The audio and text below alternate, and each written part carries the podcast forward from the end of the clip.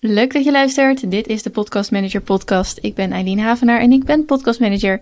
En ik help anderen om dit mooie vak uit te oefenen, onder andere door deze podcast en mijn opleiding tot Podcast Manager.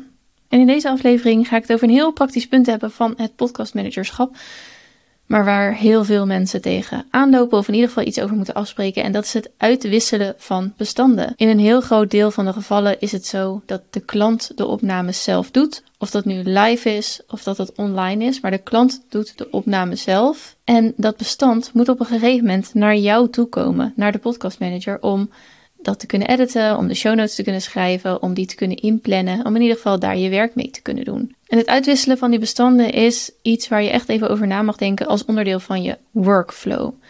Nummer 1 tip van mij is: maak hier afspraken over. Als je hier niets over zegt, dan loopt ofwel je mail vol, of je computer loopt vol, of je Google Drive, of welke uitwisselingsmanier je ook kiest. Op een gegeven moment krijg je gewoon last van A, de hoeveelheid bestanden. En B, het aantal MB's of gigabytes dat die bestanden innemen van de ruimte op je computer of op je harde schijf of waar je ook die bestanden opslaat. En als je daar dan niks over hebt afgesproken, dan moet je dan altijd nog wat, nou, dan moet je dan wat over regelen, dan moet je dan over nadenken met elkaar. Je kunt daar beter van tevoren gewoon met je klant afspraken over maken. Ik neem zo'n afspraak op in mijn afsprakendocument of samenwerkingsovereenkomst of succesgids of work with me guide of wat voor extra document met afspraken je dan ook stuurt naar de klant. Daarin neem ik de afspraken op over de uitwisseling van de bestanden, dat is één, maar ook over de opslag van bestanden.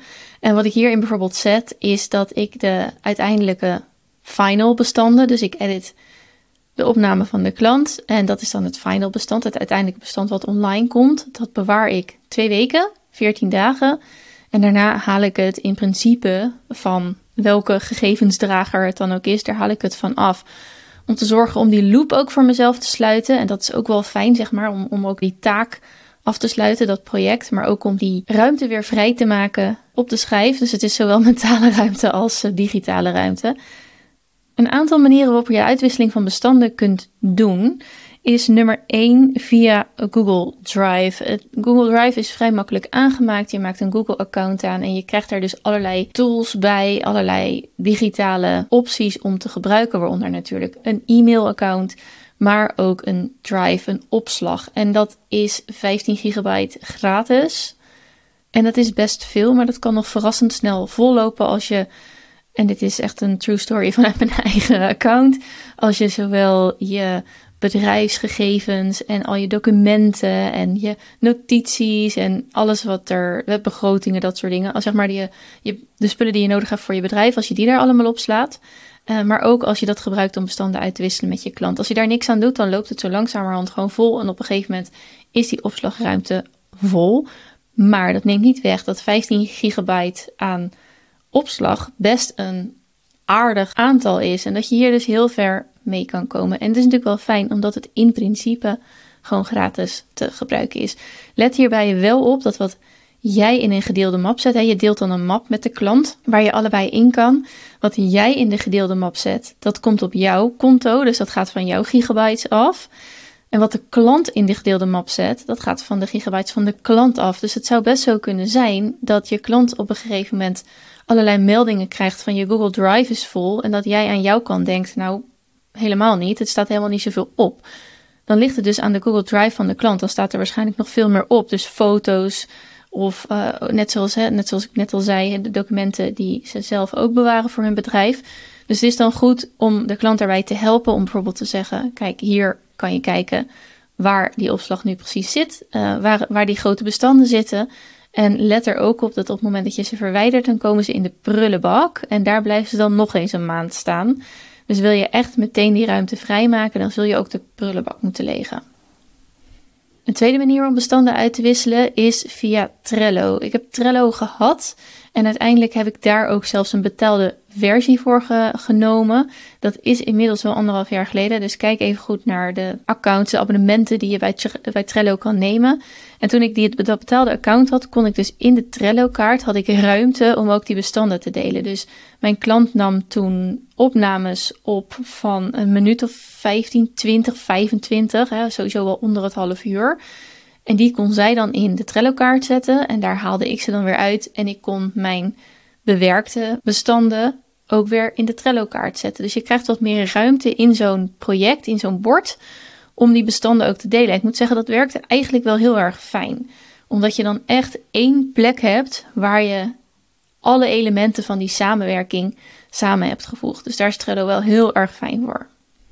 En een derde manier om bestanden te delen is via WeTransfer. Via WeTransfer kun je ook best wel grote bestanden sturen aan elkaar via een linkje. Je krijgt dan een linkje in je mail. Dus de klant die doet via WeTransfer.com upload die het opnamebestand. Dan kan die vanuit WeTransfer direct jou een mail sturen met voor jou dan een downloadlinkje.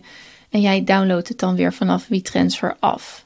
Kan echt een super makkelijke manier zijn, want in principe staat het dan eigenlijk helemaal niet op jouw schijf of drives of weet ik het allemaal. Maar je moet er natuurlijk wel ruimte voor hebben op je computer. En nog steeds ook dan eventueel de bewerkte bestanden op dezelfde manier weer terugsturen naar de klant. Zodat die uiteindelijk de verantwoordelijkheid heeft over het bewaren van de bestanden. Hier nog een extra opmerking bij. Wat ik ook voor klanten doe, is dan heb ik via WeTransfer wissel ik de bestanden uit. En dan heb ik hier een aparte externe harde schijf, speciaal aangeschaft voor de klant, waar ik dan de bestanden op bewaar. Zowel de originele bestanden als de bewerkte bestanden, als de eventuele shorts en zeg maar alles wat in bij zo'n opname hoort en wat er aan bestanden, aan content eigenlijk is. Dat gaat op die externe harde schijf. En daar, daar kun je tegenwoordig zo'n enorme, gigantische ruimtes op kopen. Dat je daar een heel stuk mee vooruit kan. Wat ik dan doe is ik heb een bepaald type harde schijf wat ik dan aanschaf. En die belast ik door op de factuur aan de klant. Natuurlijk na een akkoord op die kosten, op die uitgaven. Maar op die manier kan ik zowel uh, zelf snel werken, want ik heb het hier heel snel bij de hand, als de moeite van die opslag uit de handen van de klant nemen. En dat vinden sommige klanten ook heel erg prettig dat jij dat voor hen doet en dat zij er helemaal niet meer over hoeven na te denken. Dit zijn een aantal manieren waarop je bestanden kunt uitwisselen. Weet dus dat het een zoektocht is voor ongeveer het hele vakgebied, maar hetzelfde hebben ook video-editors en dergelijke. Dus het is altijd even kijken van wat is handig en wat is fijn. Je kan ook verschillende afspraken maken met verschillende klanten. Je kunt het presenteren zoals je zelf wilt. Van ik wil eigenlijk altijd zo werken. Het is meer wat je zelf prettig vindt en hoe, op welke punten zeg maar jij je klant wilt laten aanpassen aan jou. In plaats van dat jij je aanpast aan de klant. Dat is altijd een beetje een een afweging. Maar op deze drie manieren, dus via Google Drive, via een betaald Trello-account of via WeTransfer en een harde schijf, kun je die bestanden uitwisselen. Heb jij nog meer inventieve, toffe, leuke, interessante, handige vooral manieren om bestanden uit te wisselen? Laat het me dan weten. Je kunt me altijd even mailen op eileen.podcastmanagementacademy.nl Leuk om dat met elkaar te delen en dan kan ik er in een latere aflevering nog een keer op terugkomen. Voor nu dankjewel voor het luisteren en tot de volgende.